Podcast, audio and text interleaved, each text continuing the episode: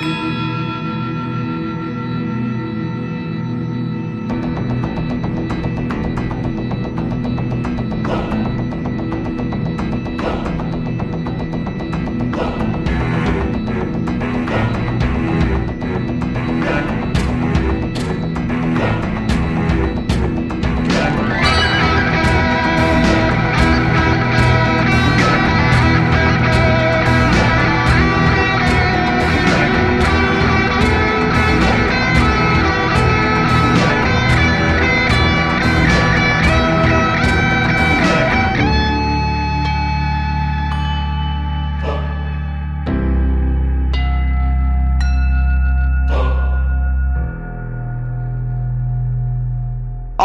man. Welcome to Crow Triple Seven Radio. This is episode 185. Jason Lingren was with me, and I actually gave David Weiss a call and asked him to come on. You know, Jason and I don't have a marketing department. We don't even want a marketing department. But if Crow Triple Seven had a marketing department, David Weiss would be the head of that non-existent fantasy department. He has done things like show up at some of the biggest flat earth conventions and other places and tell an entire audience that if they're not subscribed to Crow 777 radio, they're missing the boat. So I appreciate that. And before we get David in here, welcome, Jason. And a fine good morning it is. Indeed. Uh, we still got that uh, tropical storm buzzing around off the coast, but I think that leaves tomorrow. We've had some uh, some real surf here and uh, finally got some water where we needed. But to get to the point, uh, what do we have for the intro? We don't have any NYC stuff. Oh, you you may have something. Yes, I'm going to be appearing along with David Weiss, in fact, at the Flat Earth International Conference 2019 in Dallas, Texas. November 15th is when I will be giving my presentation on the social engineering of our worldview, space, and space travel. I hope to see you there. Yeah, yeah, maybe I should go to that thing. I was under the impression the Earth was a spinning globe. I wonder if I could learn anything by showing up there. Um, at any rate, anything else? No, it's time for David. Mr. Weiss, welcome aboard the good ship Crow. Thanks for having me. I am honored to be here and I'm going to let it slide that you didn't point out that there's two R's in Crow because we are preaching to your audience. But when you're on any other show, you're going to hear from me if you don't mention the two R's. Yeah, I get 10 emails a month from David Weiss saying, What the hell? I just heard you on a show and you didn't tell people there's two R's so I, I do I, I, honestly I try to make an effort. At first, I would just do a search for crow with one R, and I'd still get where I was going. But everyone knows how search engines work.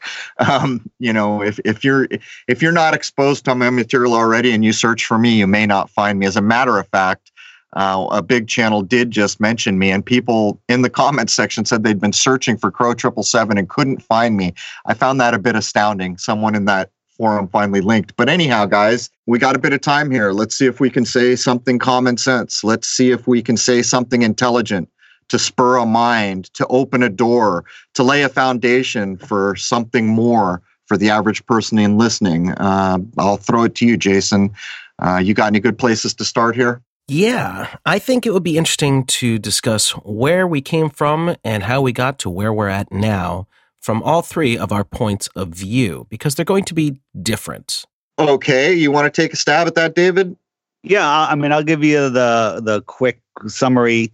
Um, I started out with the Federal Reserve and some other, you know, deceptions from vaccines and and other stuff. But it was the, the Federal Reserve that that got me going. I was talking about it with a buddy at the corporation that I worked at, and we people would gather around us in the lunchroom every day and we started drawing a bigger and bigger crowd. And uh, my buddy tim's like hey we have an opportunity to do a podcast out of manhattan and we called it deep inside the rabbit hole where we dove down that rabbit hole with all of the big events that we can't mention in hour one and uh, in the third year of that, people started sending me flat Earth stuff. And uh, as I've said a million times, I refuse to watch a one minute video because it's nonsense. Now I'm the host of the Flat Earth podcast. we'll just leave it at that. And uh, that's my journey in a nutshell. What teed you off in the first place? You said it was the Federal Reserve. What was the thing that made you go, something's not right here? I guess just in uh, looking around, you know, I, I always wondered how money was created and um, I looked into the Federal Reserve and, you know, I actually back then listened to InfoWars and got a little bit of truth out of there and was able to weed out the nonsense. And then I kind of evolved from there.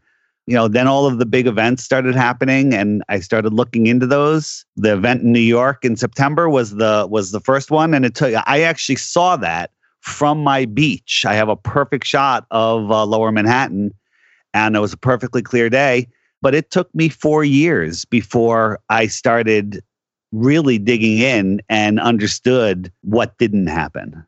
All right. That's a good place to start that. Maybe we should bop it over to Crow for a second. What was your first aha moment? I think I'm kind of an odd duck because I, I don't really have an aha moment per se. Um, it's been the whole time that I've been here and old enough to be thinking on my own. I was a misfit. I, I didn't like school, but I liked to learn. And I was constantly questioning if I had, you know, I was thinking about this the other day, trying to search for maybe a point, that aha moment. And the one thing that came to mind that kind of is and kind of isn't that aha moment was my father had given me a copy of The Hobbit, I think when I was in the summer of sixth grade. And when I read that, I was so taken aback. It was a big deal back back then. I got into the the Lord of the Rings. And I burned through that. And the whole time when I got to the end, you know, you get to the end where the uh, in the backs of those books, there's whole languages and family trees constructed and I kept thinking there, you know, why why would anyone do this just for the sake of it? There's got to be something more. Is he talking about a real time? Is he expressing something more? And I thought about that for decades of my life after until I became old enough and a bit wiser to understand that nothing in this world is mutually exclusive, knowing full well now, to echo Dave's ideas, that uh, there's a reason the second book is called The Two Towers. Um, these things are not lost on me anymore. So I think it was a series all the way through my life of not really fitting in and accepting what everyone around me was just saying, oh, this is entertainment. I don't have that that universal aha moment. It was just questioning everything all the time to the point where you kind of feel like you don't belong until you get old enough to realize that that doesn't matter. But maybe that's the closest I can come. You know, there's an interesting parallel we can draw there, and both of you can chime in on this point. Tolkien created the Sylvan language, which is the language of the elves, first, because he was a language scholar, very interested in language in all ways, shapes, and forms. And then he wrote a story to wrap around it. He fabricated a history to go along with the language he created. And thus we had the creation of The Hobbit, The Lord of the Rings, The Silmarillion, and all the other things that went along with that. And we have a similar thing that we all, three of us, look at, and that's the falsification of history. And I do pose the question was this a test run of some sort? Maybe someone got the idea for this from Professor Tolkien? Something's going on here. Well, you see lightning in a bottle, which is what that was basically. You know, look look what's come of those things. Now Hollywood owns the rights and, you know, they're big time entertainment. People who were into the original books back in the day had no inkling of the things that we're aware of now, but let's logically look at it. Now, I forget whether it was Oxford or Cambridge. I want to say Oxford. Um, this is where world leaders are made. But what we can see is one of his good friends, C.S. Lewis, is going to bust out The Lion, the Witch, and the Wardrobe. So we're going to have two of these iconic tomes um, from their ground zero right there at Oxford. And it tells you a little bit of something, you know, well, why does everything come from this place at this time? Um, and we can do similar things if we look at books like uh, Dune. Now I'm harping on Dune a lot lately um, because I when I got here in Rhode Island, I reread it again. Um, the ones from the father, not the ones from the Sax. I did read a couple of ones from the son. I'm not really all about those. But I kept coming back to the idea of the Butlerian Jihad, which I mentioned so often, at first being kind of taken aback uh, that someone in the 50s would have the foresight to even have this offhand idea that's never fully expressed in the book that there's a galaxy wide war around technology. The war is won and anyone found with a computer after the fact can be put to death or technology of this kind. Machines that think for you basically yet the Bene Gesserit witches and the other royalty or powers that be secretly keep computers in case they need them. Um, but i keep coming back to these ideas but with tolkien i don't think there's any any you know, we're not splitting hairs here. What are the odds that we're going to get these two friends that are going to do these iconic books? And now we know, you know, a, a, second book named The Two Towers, the parallels that we can put together now. These books, for me, are no different than 1984, uh, just at a different level. They're no different than Animal Farm or any of these other things. And when we look at the entirety of our entertainment driven society now, where all of our minds are warped by entertainment. And this is a, a, choice we make for ourselves. Basically, nobody's forcing us to to digest entertainment in the way we do. I've taken time to tell you what the word means, you know, to, to enter, to go in and hold your mind. It's the purpose of entertainment. Um, we can see how entertainment pre-echoed so many of the, the issues that are paramount concerns in our world now. It's going on right now. There are videos circulating the web talking about the 3rd of November. Uh, some big event's going to happen in, in Seattle. This is wholly driven by entertainment, people going back through entertainment and finding these things. And it's a double edged sword, it's a catch 22. I don't know about you, but I can't tell you what's going to happen on the 3rd of November. I have no way to understand certainly what's going to happen. I see what people are doing, but then I see the response from the powers that be. Well, now all the roads are getting closed and the fear porn is ramping up and, and these ideas. But at the base of it all, we live in a world that's been driven by a stage, basically. So if we go back to look, knowing all we know now at things that are so famous in our world, like the uttered worlds, all the world's a stage. Is there anyone out there listening who can argue with that? Even your birth name is a person, it's a persona. It's not you. You're a living man or woman listening to this. Your name given you at birth, formed into a corporation that will bind you to all these legal fictions in this world, is just a character on a stage if you logically break it out. So I know I kind of rambled there a bit, but I think these are common sense ideas that people can bring to bear because when you turn on that TV and the show comes on, the movie comes on, when you pick up that famous book that you've been meaning to read all your life, it's a lot more than you think it is in most cases. Um, and it has directly to do with where we find ourselves now, I guess. Crow, I was a huge fan of Dune. I read the book and then I saw the movie. And you look into things like, like that much deeper than I do. I'm sure there's a ton of meaning, but would you think that the biggest programming purpose of that movie is just to get people to believe in other planets and places in the sky? Well, there's so many levels. There always is. Um, I view the book Dune, the original ones written by the the senior Herbert, as a one-to-one allegory for how our world actually works, how people come to power, how power is wielded. He doesn't even make thin veils. He he's he calls one portion of those leaders, he changes their gender and calls them Bene Gesserit witches. Doesn't take a genius to put together what he's allegorizing there. Um, it's the Jesuit order, of course, who are considered mostly male. So he's shuffled it around, but the ideas are in your face. And of course, yeah, man, we're going off this spinning globe. We're going to do the Star Trek 1966 Star Trek thing back in the 50s. We're going to condition the human mind that has never seen any of the things we're about to describe or show you, Captain Kirk's going to show you what it looks like to be in a starship, what it looks like to orbit a planet, what it looks like to go hyper speed or light speed or whatever they want to call it. These are fictions. They're no different than the legal fiction that is your name. It's just that for most human beings, when they're told a thing over and over and over and over, that becomes the reality.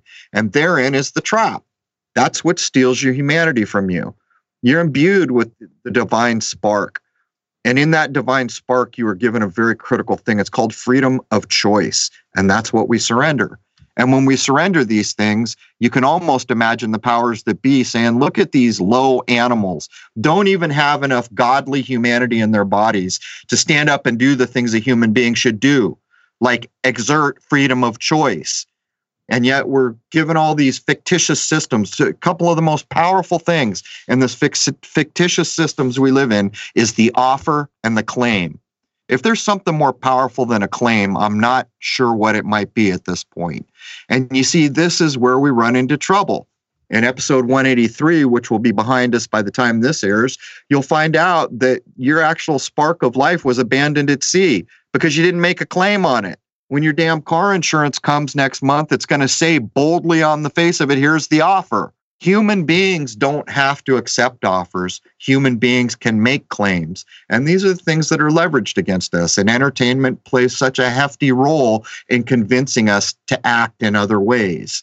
You know, it's it's hard to define the ideas we're talking about, but e- even if we go to the sh- the social ideas of cultures. Um, you'll notice that most Aboriginal cultures or indigenous cultures that were close to nature, those were taken apart wholesale with intent for a reason, because those minds are not prepared for all this fictitious living. They are working from the truth, nature. You think of like Jewish cultures to this day, they bat mitzvah and bar mitzvah their children. What would this world be if all the cultures around did a similar thing? Whether you were American or Italian or any of these things, I think uh, in in Mexico they have a similar thing with the quinceanera, where they're informing these young minds it's time to put away your childish things. Well, the rest of us have come through a different system where we were never told to put away our childish things officially with a ceremony, with an idea, with a cultural construct that binds you to the people you belong to. And so, who does that? Well, I'm sorry to tell you, all us pudgy people in floaty chair, chairs are getting that from Hollywood, from our movies, our culture here in the West, where I exist, and I can't speak for the entirety of the world, doesn't exist outside of I like some TV shows and I watch some movies. So you can see what we're pointing at here, but it's kind of a rant, maybe. You forgot how many tattoos and piercings they have. I guess that's your tribal choice too, but I'm here to tell you you might not admire those things so much when you're 80 if you're fortunate enough to get there. So before we move on, I would like to analyze the full quote that you partially said. All the world's a stage, and all the men and women merely players. They have their exits and their entrances, and one man in his time plays many parts, his acts being seven ages. So there's a prime example of the idea I just talked about, about some certain cultures in our world still telling their children, hey, man, it's time for you to grow up now. Having their seven stages is exactly that. Uh, from my point of view, it's one of the many meanings in in that statement, in that well-known set of ideas that you just expressed. Because in the beginning of those seven steps, you're young, you're a child, you see how that works. And so they're breaking it up. And if I remember correctly, I looked at this once, I think it's the moon that delineates. In the same way we can tie the lunar cycles to menstrual cycles for women and all kinds of things that go on with the biology of a woman, it's also been used in indigenous cultures to relate the phases of the life of a man. And that's what's being referenced there. But at the base of what you said, you were told the truth. You're on a damn stage. You're, you're a fictitious person. Your name is a fiction. It, has nothing to do with the reality of the living man or woman. And with that legal fiction, you're going to have an ego. And your ego is going to tell you things like, I don't want to be looked at as silly, or I don't want to be in a place where I don't have friends. Your ego is going to drive you to do all these things that are separate from the true reality that you can seek as a human being. And just to put a fine point on it, I don't accept that the author we're told wrote that, wrote that. Thoughts, David?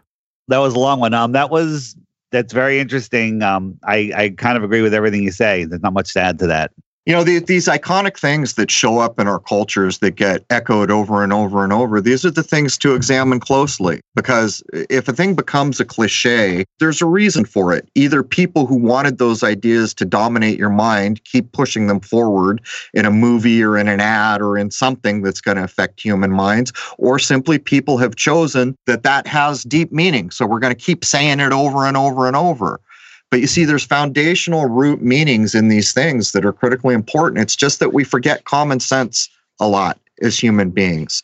If we get back to common sense, we'll never go wrong. If the first thing out of the gate you try to apply is common sense, you're, you're on the right path from my point of view. It's very interesting in our world the the amount of choices that they've limited us to. They've really narrowed down choices. Like when you're a little kid and you see something for the first time, you have to interpret it. And then as you get older, everything that you see, you react to it in a way that you've learned from experiencing it, whether in a movie, a TV show, or, or watching somebody else. Nobody laughed when somebody fell off a ladder or got hit in the head with a board until the Three Stooges. But now that's a funny thing, which it's it's not a funny thing, but people laugh at it because they've been programmed to do that.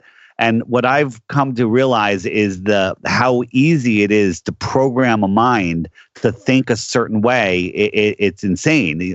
And the, the saying, "There's nothing new under the sun." If you really pay attention, they're recycling the same things again and again and again, uh, and limiting the amount of choice that we have two things here. In the myth series and the archetypes that Jason and I covered, we demonstrated or tried to demonstrate to the best of our ability. There's only so many stories here, and that human beings cannot make up a truth. The truths exist here in nature. Nature defines what is true. It's just a human being's part to recognize what's always been here, and that can become truth. I've recently said that the moment a thing becomes arguable, it's instantly not true. If you want to get tied up in politics or laws or lawyers where everything gets argued, you better walk into the damn room with some common sense and understand everything that's about to happen has no truth. Because the end definition that you walk away from is going to be the result of an argument where either the strongest voice or the, the most held up reason is going to end up being what is accepted as the definition. You see, the truth of the truth is that when you look up at a blue sky, there is no arguing it. It is what it is. That's a truth when you walk into a courtroom and there's a judge and a lawyer who are going to argue everything that's about to happen there is a fiction. The outcome will be a fiction. These things when you get back to a higher human mind and you begin to assess things beyond the reach of entertainment beyond the reach of programming but to get to a more critical point about what you just said is it's really not them or they or some nebulous entity limiting our choices. It is us limiting our own choices because we have the divine spark. And the proof of it is, is that you're here breathing. You have the divine spark, and with that came freedom to choose. In the age that we're about to go into of high technology and artificial intelligence and being tracked every single step of every single day, and I mean tracked at a level that is unimaginable, because even the things you haven't done yet will be known quantities by the data that's been collected previously. When you begin to understand these things, it is freedom of choice that you have surrendered. And that is one of the main things that really truly separates human beings from animals. And yet, what's going on here, it's like your, your Three Stooges thing. Somebody's been hurt, you know, they got hit with a hammer. How's that comedy? we see the same thing all over YouTube and the fail videos and the the ridiculous shows where the the most horrendous things are shown and everybody's response is to laugh. That is programming, but I, I think we should own what we need to own. Nobody's forcing us to well, take that programming. The way I see it is the the way that they are able to do this, they have us confused. They make us believe that we live on this spinning ball flying through space, that we're nothing. Um, and that limits our choices. That limits um, our power. Then they keep us with programming, you know, on the news and stuff in fear. You're going to hit by an asteroid, a plague is going to happen, the economy is going to collapse, all of this stuff. So now you're in fear. You're in a prison uh, ball planet, and you're being programmed with movies and, and all this stuff. So you you have very little ability um, to think it, until you see through the veil. You see the wizard behind the curtain, and once you do, everything changes. I've experienced it, I've seen it happen for other people. Once you see, the magic no longer works. Owen Benjamin made a, a great quote, and he, he said, The clarity of your thought is so much better when you have a world that makes sense and uh, and I've I've really found that true. I think that um, people that are depressed, there's a lot of reasons to be depressed, but people that are depressed, it's because they're lost. They're spinning through an endless universe. They mean nothing, and deep down in their soul, something is wrong, and they just can't put it together. I don't know anybody that has awakened to the reality that we're not on a spinning ball that's depressed. I know a lot of people that are in financial trouble, they're in all sorts of stuff, but they're not depressed because they're awake, more awake to the reality than the general population. So let's look at these ideas and let me be the devil's advocate here. I'm going to be the bad guy, the guy in the ivory tower somewhere in this world making decisions for a lot of humanity look at those stupid people out there. They're they don't even have enough of a divine spark in them to lift up and recognize and do godly things that would make them a higher human.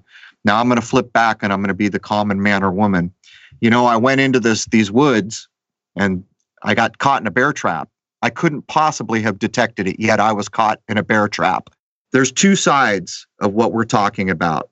In my view the person who walked into the woods never having a prayer to know that they were going to be trapped, had universal law violated against them. But once you've been caught in the damn trap, what are you going to do now? Now you know certainly beyond the reasonable shadow of doubt there are traps in these woods. You know it because you've been caught in one.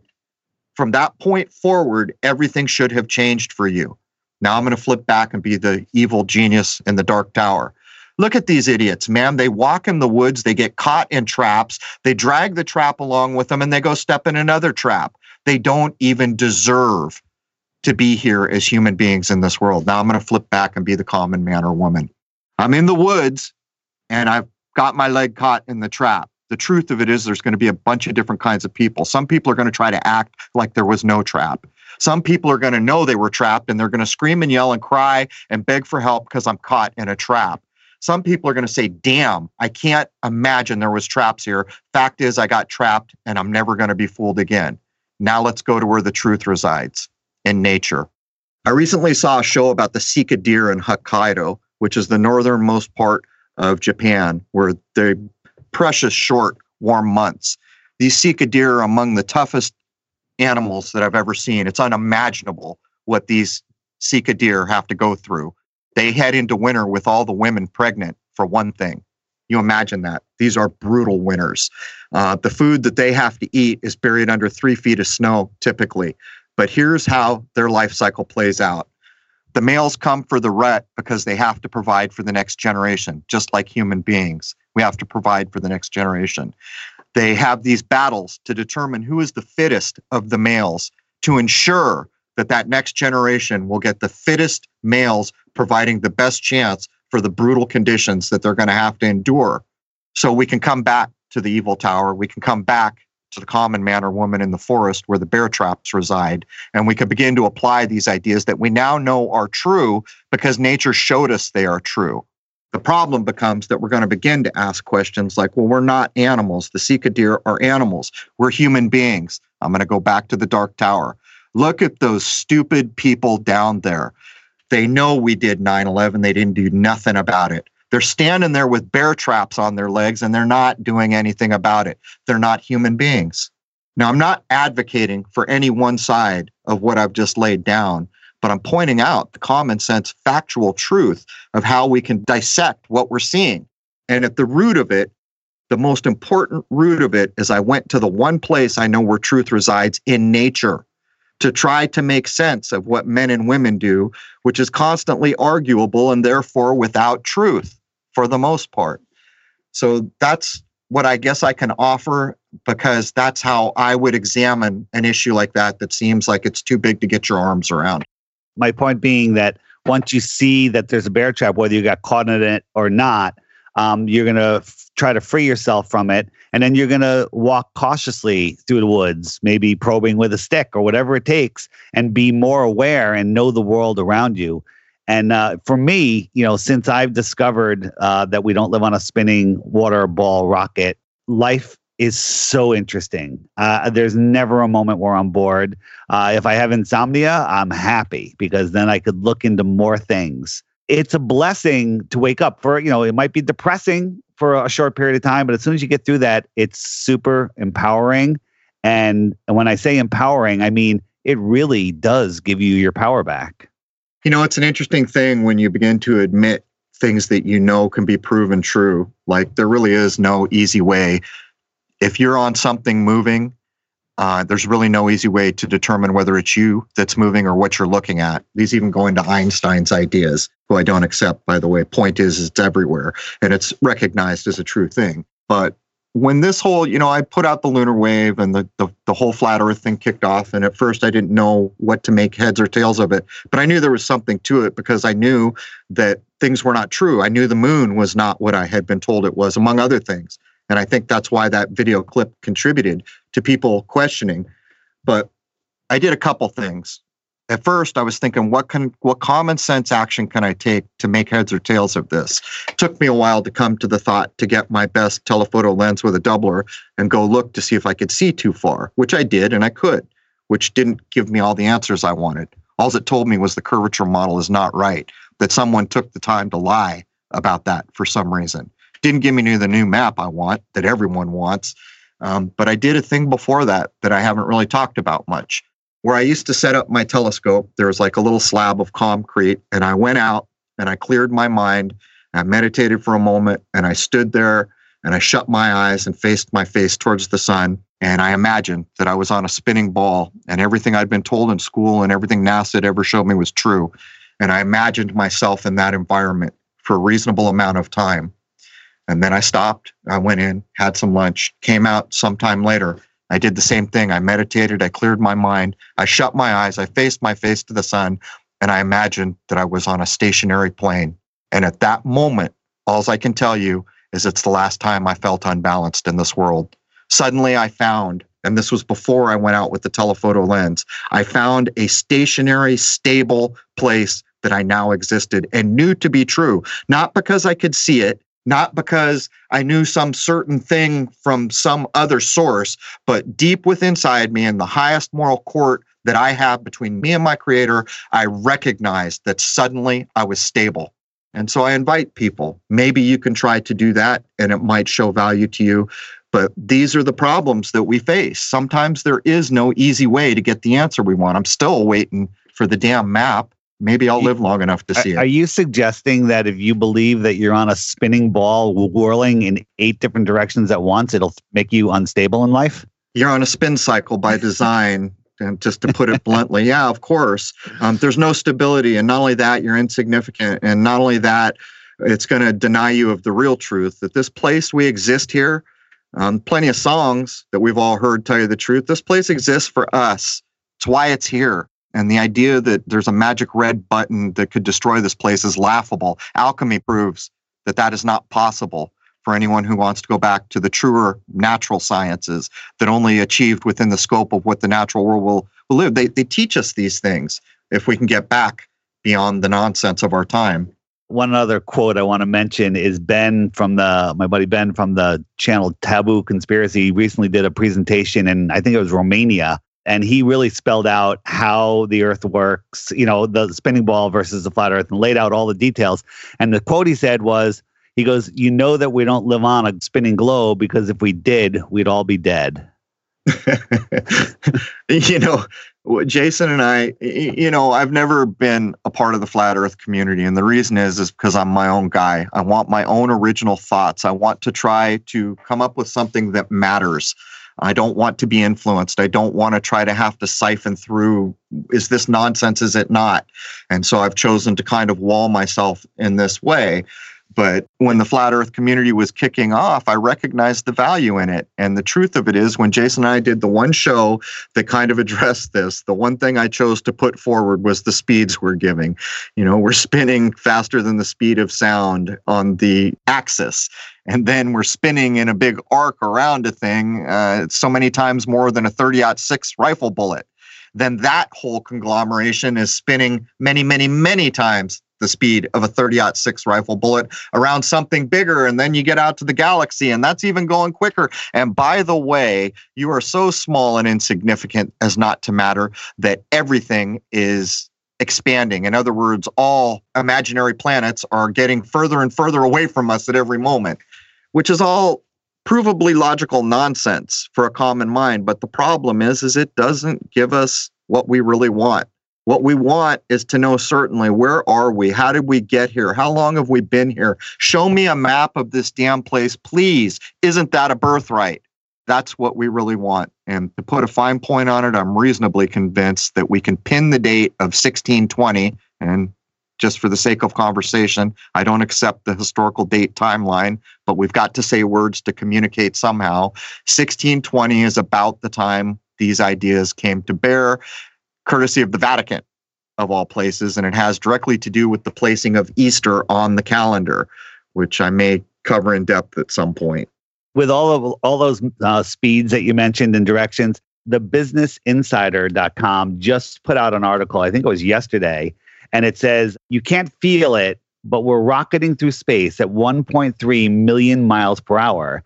Then they go on to say that's because the Earth is orbiting the sun, which is orbiting the center of the galaxy, which is barreling through the cosmic wind of radiation released during the Big Bang. They're saying these as facts.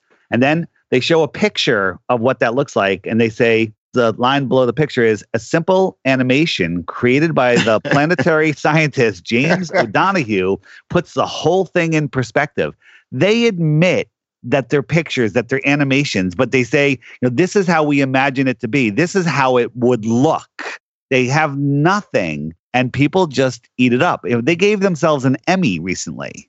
Are you going to be a marshmallow in a floaty chair or are you going to grow the hell up? The moment you yeah. see an animation, you know, we've recounted uh, the first full feature animation was Walt Disney's Snow White. People told him he was insane. Why would you bother? These are childish cartoons. This is never going to work.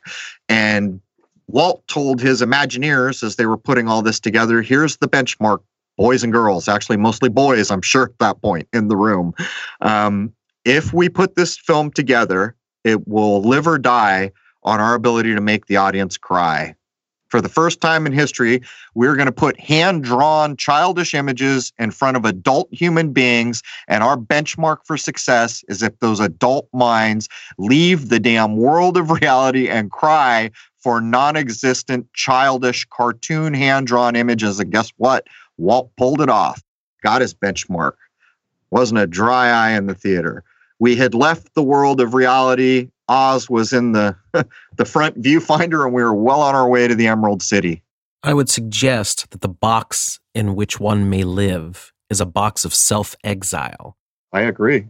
Right. And I have to ask how it seems that more younger people are into these concepts of awakening, if you want to call it that, than older folks. Or do you think either one of you think that that's not actually true, that there are more older folks? I'll take a stab at that. The reason that people our age, Crow, might be more difficult to wake up is because we have those childhood memories of the moon landing and and we're all good people. You know, the, the world is not a world of hate and division that they're trying to convince us people are trusting and and we as children were programmed with hey this is happening. It's the greatest thing ever. Pride. These are uh, core beliefs and feelings that are deep in within inside of us. So when you go to somebody our age and go hey the moon landing was fake. Don't even throw out that the world is flat. They're going to absolutely flip out unless for some reason they have a critical mind and you know, there's a lot of factors in that. It, how much fluoride they have in their system. Uh, that that's one. You know, there's how many vaccines that they have. How open are their minds? How willing are they to listen? And uh, all of these matter. So you know, kids are open to new ideas. They're not as heavily programmed. However, I, have tested it a bunch of times on uh, kids in uh, elementary school. You know, fourth, fifth, sixth, seventh, eighth grade, and I've said to them, I've thrown out there, hey did you ever hear about the flat earth? They absolutely flip out because they've been programmed, you know, since kindergarten and before about the spinning ball. So it depends on when you get in there and when you can when you can break that programming. What are your thoughts on that? You know, it's not an easy thing for human beings to admit they've been duped, and that's an ego thing as well. Um, when you grow above that, it has less pull, and so older people have a lifetime to forget, not forget, yeah. but to deal with. That's part of it. But I'll also say the demographic on my website goes well up into the 70s. I can't tell you how many emails I've received in the course of the however many years we've been doing this from people that are well older than I am saying everything's changed for me now. But to get back to the young folk, Man, I do not envy them. I know what it was like to be young, and it's not easy, man. It is not easy growing up. First of all, you don't have that cultural thing where everyone comes together and says, Guess what? You're done being a kid today. Everything changes today. Put away your childish things, join the world, and view things in a different way. How, how many people in our society right now, you know, we, we did this one day where we asked, When did you truly feel grown up? I think I was well into my 30s before I even started to have an inkling of whether I felt like I was an adult yet. That's ridiculous. A 30 year old person in their 30s, mid 30s, thinking about whether they're grown up or that's just, it's utter ridiculousness. But the, the young people now, man, when I was their age, the main concerns were don't be doing stupid things and don't ruin your life with drugs. Those were probably the two biggest issues. Where I grew up, I would estimate more than half of the people I grew up with ruined their life with drugs. Drugs was the be all and end all shaping factor of the 80s where I was. It was a party in full swing and sanctioned for the most part by the powers that be because it went on everywhere. Point is, now these young people are just bombarded, man. There is a screen, there is a cell phone, there is a movie, there is virtual reality. There's a scary thing coming on the horizon. Um, so much to contend with. But these are new lives that came to be in the era after where I marked the awakening sometime around 2000. So they do have a true leg up. How many young people do you know now where they can do things their parents could never do? They can play music at a level or can create artworks at a level that their parents couldn't touch. These are reflections, I think, of, of the possibility in it. But it's a it's a scary time for those young people because the powers that be are going to create the iPhone 11, the iPhone 911, the iPhone 11 911, the iPhone 911 11 9 911 9, and it's never going to stop. And pretty soon, virtual reality, it's going to be just what we had, but in a more intense technical way. And it's going to be a thing to see. I, I don't I have no idea how this comes out, but at the end of the day, you know, we're all here talking about this because we hope it turns out better than what we've seen to date. Well, the big difference today, I would say, than, say, when I was growing up, and I'm 46 years old, so there was no internet as a teenager or my early 20s. But I always challenged things. But if I wanted to know anything, what would I have to do? Ask somebody who should be in the know, quote unquote, or go to a library and, and get a book. So today, if someone wants to challenge things, they can just go on the internet and look. However, it's difficult, especially if you're just starting out, to really swim through the mass of information that is out there and try and figure out what's the BS from not the BS. And I don't envy somebody a task for the first time that they start snapping awake to things. And that's an interesting thing to think about when you're young and probably very confused about a lot of things in life, to also have this sort of information thrown at you in a way you realize something's wrong, you go to look, and there's a lot of good, but also a lot of bad. You know, I, I just recently saw an interesting thing. Uh, there was some shots of the Casbahs in Morocco, and I immediately noticed nobody was on devices. And I was like, this had to have been shot a long time ago. And I saw some of the cars that let me know, no, this is now. And I was tuned in a little bit. Here in the United States, we seem to be the ground zero for everything that's about to happen. If it can be done to the great United States, home of the free and the brave, it can be done anywhere. Um, we've covered how all this crap that we're going to contend with was invented in Silicon Valley, ported out to communist China, put in place. Meanwhile, the president's in for life now, so maybe it's not communist, it's a dictatorship. Who the hell knows? Point is, now it's coming back our way. Uh, you, you can see what's happened here. But here, one of the biggest damages that I see is the digital fence that we've built. When you drive down the street now, nobody's even aware that they're in a natural world. They got their face in a screen. And while this probably helps you keep better connected with your immediate loved ones, it keeps you separated on a human level from all the new people you might meet in a day. I could just keep thinking of that Casbah. I remember there was an African American guy because he'd left New York to go live in Morocco and he said, You know, when I was in New York, it was a whole different world. He goes, Here, when I walk out in the morning, chances are the first person I meet that day is going to shape the rest of my day. And I was thinking about these things. And this is another effect of technology and the idea of the cell phone. You know, if I could snap my fingers and get rid of two things in this world, the first thing that would leave would be the news. The second thing that would leave would be handheld cell phones. And there's another side of this thing is it possible that if we weren't all using cell phones, some of us would be talking mind to mind by now?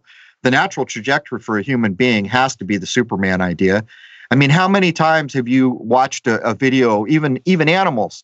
How many clips on YouTube have you seen a bulldog riding a skateboard on a ramp the way a skateboard on a ramp is supposed to be used? If you would have showed footage like that in the 70s, you'd have been a damn millionaire if you owned that dog. We're not the only ones in this world that are coming to a new level. But this digital onslaught, you know, these are choices that we make. And unfortunately, that's another thing the young generation is going to have to come to terms with or not. Agreed.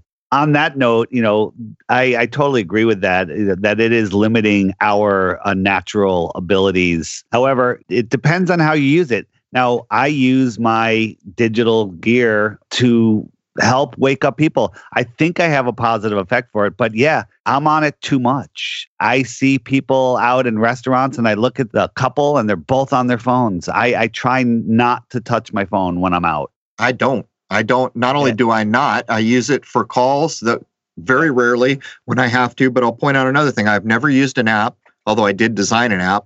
And after I designed the app, I realized what a piece of tracking crap it was and killed the app. But I don't use GPS.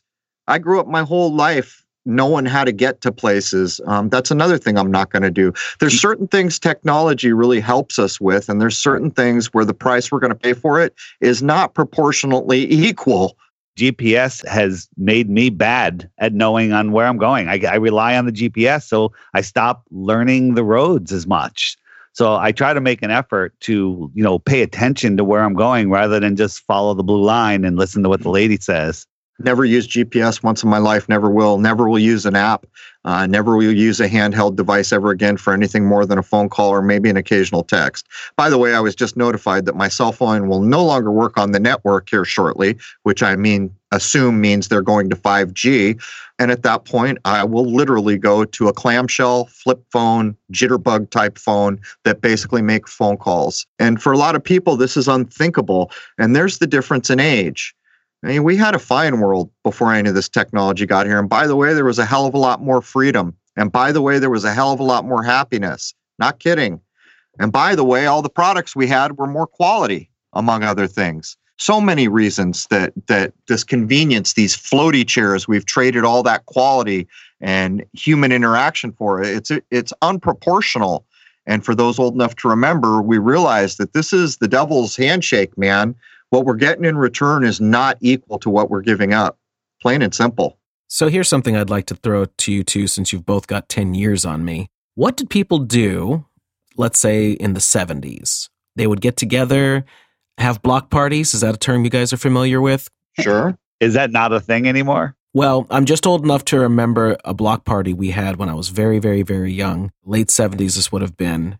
And nearly everyone on the block I lived on and a little further, all got together. They had picnic tables all pulled together and eating and drinking and making merry. Now, I was only a few years old and I was just kind of wandering around on my big wheel at the time, but you would have been old enough to at least interact a lot more. So, what did people do before their faces were buried in a phone? This might be interesting, especially for the younger people out there who have never known a time before these technological devices became strapped permanently to your face much more closely tied to the natural world where truth exists. For one thing, television in the 70s was a thing that got looked at for a short period of time at night for most families. Matter of fact, some families didn't even have TVs for a while. I was in a family where we didn't get a color television till well into the 80s, which probably put us a bit behind the curve for most families. But here's the thing back in the 70s, it was common, I mean, common for people to plan camping trips all the time. Uh, movies were an occasional thing, and generally it, it had to be movies that that had a name. Like if Doctor Zhivago was coming out or something, the family might go to that. Or if a new Disney film was coming out, they might go. It was not an all the time thing. It was a special event for the most part. People coming over for dinner, having pool parties, uh, going on hikes, going on sailboats. These types of things were were what most families that I knew were doing in the 70s and it was completely at a much lower level in terms of what entertainment had brought. But let's face it, the seeds were already there. Star Trek 66, Batman 66. Look what Batman is now. He's the Dark Knight now. You know, money never sleeps. It's not money that's not sleeping. It's the people who value the money that aren't sleeping. And by the way, we could say the same thing about Batman the first Batman was for every member of the family. We put bath towels on as capes and run around that campy family entertainment. Look what it is now. Is that family entertainment? I'm guessing in 66, if someone had any inkling of what the Joker and the Batman had become, they'd be horrified to see the dark, ugly, gritty nature of what's now acceptable as so called family entertainment. This is the trade off that we're making. Yeah, I think this information age with technology has taken the kids out of nature. I think that's by design. Uh, when I was a kid, we used to build dams in the river. Uh, we used to build bike tracks in the woods and tree forts and uh, spend so much time outside. You know, we'd have to you'd have to walk down the street and knock on your friend's door to see if they were around because their sister was on the only phone in the house. The fear porn, David, is another thing. So not only have people left nature, which is the only place the truth can be found. You can't um, go this, outside. Yeah, this fear porn. These helicopter parents have been convinced that their you know kid's going to get snatched. When I was 12 years old or younger, here's some of the things that I was allowed to do. When I proved to my father that I could tie three knots, a bowline, a half hitch, and I don't remember the other one, all related to being able to safely bring a boat to the mooring and tie it. I was given full rein of a Boston whaler that was 10 feet long with a 10 horsepower motor, and I could go all the way down miles and miles and miles to open ocean, be gone all day fishing or whatever I was doing. And it was expected that not only would I be okay, I would come home when I was supposed to, I could put the boat away, safely tie it up in case there was wind. At the same time, we had regattas in our neighborhood when we were in Rhode Island, where all the young children were taught how to sail boats. And so each boat had a different speed, so it would be given a number. The fastest boat was a force five, it was worth one point. The slowest boat was worth five points. So you see how that works if you win a race. But here's the rub. At that age, I would be out in the Boston Whaler with one of my friends who was my age, and we were the lifeguards. In other words, every parent on that beach was confident that our swimming abilities were enough and our boating skills enough that if a young person's boat went down, we could get them out of the situation. That's 12, 13 years old. We're a far away from that now. So not only have we been separated from nature, um, nature in a way has been demonized because you can't take your eye off that kid. Sure as God made little green apples, the boogeyman's going to snatch them or some other thing. And this is a direct result, again, of entertainment because that's what news is. For those of you that are not aware, President Obama, among other people, changed the Smith Mundt Act, which said that news cannot propagandize or outright lie to its own people. So we had a president of this country who took the effort to undo that. Why would he do that? It's why people are afraid. Turn off your damn news and you'll quit being so afraid all the time. And by the way, everything you've been told is a damn lie. Everything. By law, it's now legal to lie for a living on the news. And I just told you the start point. Go look up the Smith Mundt Act. It was put in place during wartime to ensure that the news was not propagandizing its own people. The rub is, is that it was perfectly okay for our news to propagandize other countries. But as I said, in the modern era post 9 11, it became okay to propagandize us. How can you be a thinking American citizen, for lack of a better word, and allow that law to be taken off? There's no reason whatsoever, in any way you look at it, for that law to be taken away. That's right. There's only one intent there, and it's obvious on the face of it. It means the news will now propagandize you and lie to you. It underscores the fact that a very small number of corporations own all the major news outlets. And what do corporations do? Who does a corporation serve? Does anyone out there in the world have an adult enough mind to understand who a corporation serves? A corporation does not serve the customer, never has.